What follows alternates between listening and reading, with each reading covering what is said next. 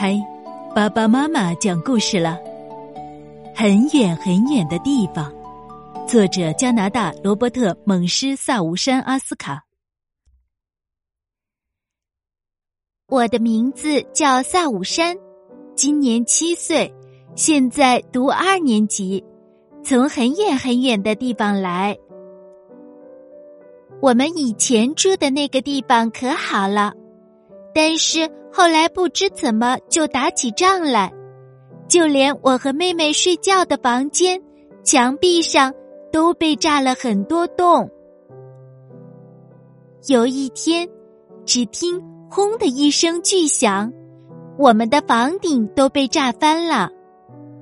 爸爸和妈妈说：“东西都吃光了，天上还时时刻刻在扔炸弹，我们必须离开这个地方。”爸爸先走了，好久好久没有他的消息。后来终于来了封信，里面夹着几张去加拿大的机票。我对加拿大一无所知，但就在第二天，我们坐上了飞往加拿大的班机。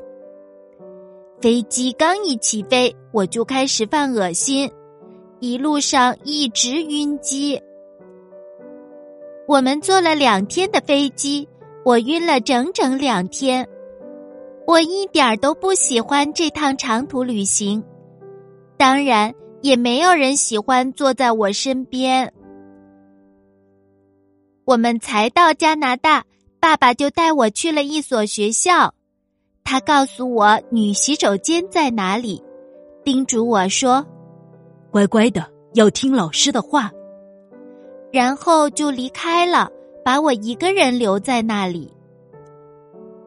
于是我乖乖的听老师讲话，只是老师说的话我完全听不懂，因为他根本不会说我们的家乡话。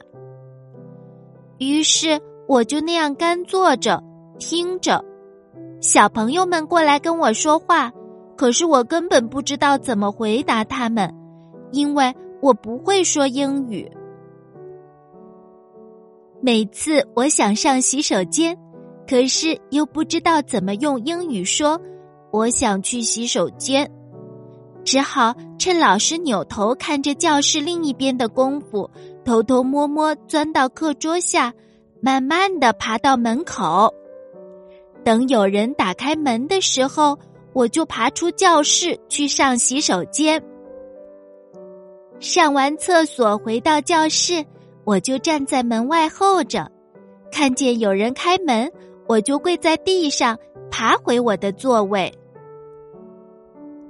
有一回，我爬出教室去上洗手间，一打开厕所的门，却看见一副万圣节的骷髅。只不过当时我并不知道万圣节是什么，还以为骷髅一出现。马上就会大祸临头，这里的人们也会开始互相残杀。于是我惊声尖叫，叫声那叫一个大呀！啊！所有人都从教室冲了出来，他们还以为洗手间有人遇害了呢。老师推开洗手间的门，想要告诉我说，那天是万圣节。而那个骷髅是纸做的，我听不懂他说啥，我也不知道万圣节是什么。他上蹿下跳，手舞足蹈的跟我解释，告诉我说万圣节怎么怎么好玩儿。但我还以为骷髅让他发疯了，所以我叫得更大声了。为了安抚我，他一把抱住我。我感觉就像是在妈妈的怀抱里，我跳上她的膝头，接着尿就顺着我的大腿流了下来，因为我快被吓死了。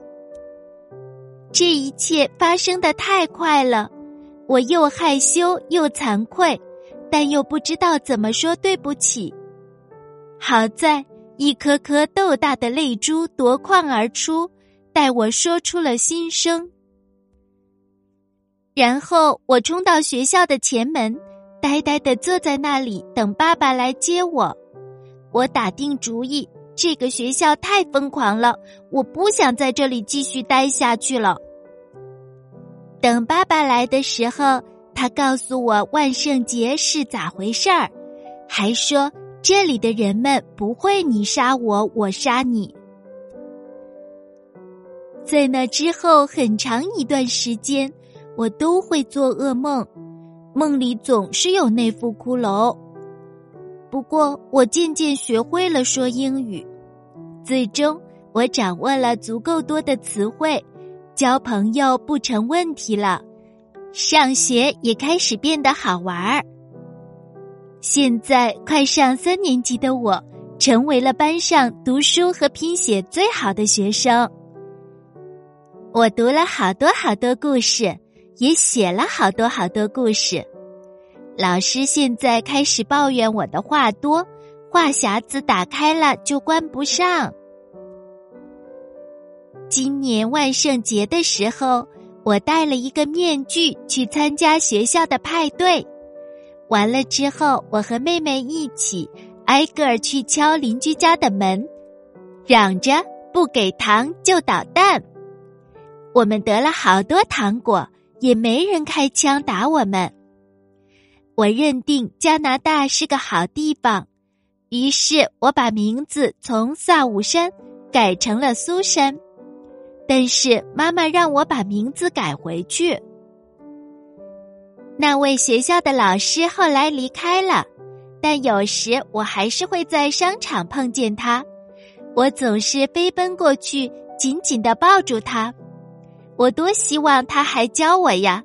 他是我的第一个老师，给了我好多好多帮助。